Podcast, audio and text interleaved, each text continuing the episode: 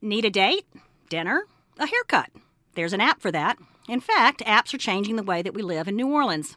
Today, we're talking to two entrepreneurs who have come up with innovative ways to harness the power of smartphones and tablets to make everyday life a little easier and certainly a little more interesting. Alicia Alonzo-Reynaud started spafood.com as a way to bring professional spa and beauty services right into your living room. And Leigh Isaacson launched Dig, the dog person's dating app for dog lovers looking for romance. So, welcome, Alicia and Leigh, and thank you both for being here today. So happy to be here. Thank you so much for having us. First, tell me a little bit about your apps. Let's start with you, Alicia, and um, tell me why home beauty services. Well, it's something that's been going on for a while, but uh, after 18 years of the industry and knowing the brick and mortar salon space uh, and knowing the needs of clients, customers, uh, and all the licensed professionals out there, uh, we knew that this would fill a gap that was existing and really provide a modern way of on-location services that people were expecting in a you know quick, fast-paced world. All right, Leigh, let's talk to you a little bit about Dig, the dog person's dating app. What gave you the idea, and tell us a little bit about how it started? I love talking about how Dig started because I get to just throw my sister under the bus. So she was dating someone. And let me take a step back. She has a cavapoo. So if you can picture a teddy bear. And she was dating a guy who it got to the point where he didn't even want the dog in his apartment. Uh, and she just said, Gosh, I wish I knew up front that he wasn't really a dog person. And even if he tried, that it wasn't going to work out. And I'm a research person. I was a Fox 8 reporter here in New Orleans. I did some investigative work. That was my favorite. And what I found in my research is 55% of single adults in the US are pet owners.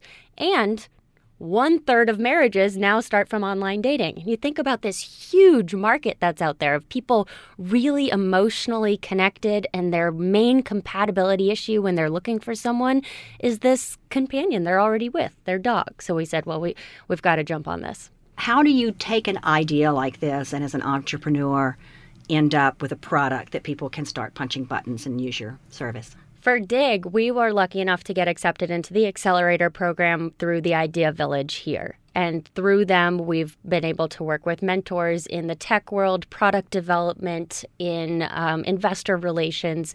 But uh, one of our mentors in product development owns uh, and, and, software development owns his own software development company and was able to help connect us with developers that we're now working with.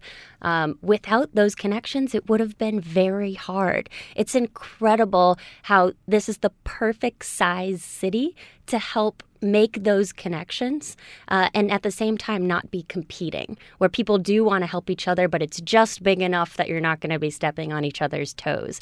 So if you do have an idea, this is really the city to to bring it to fruition.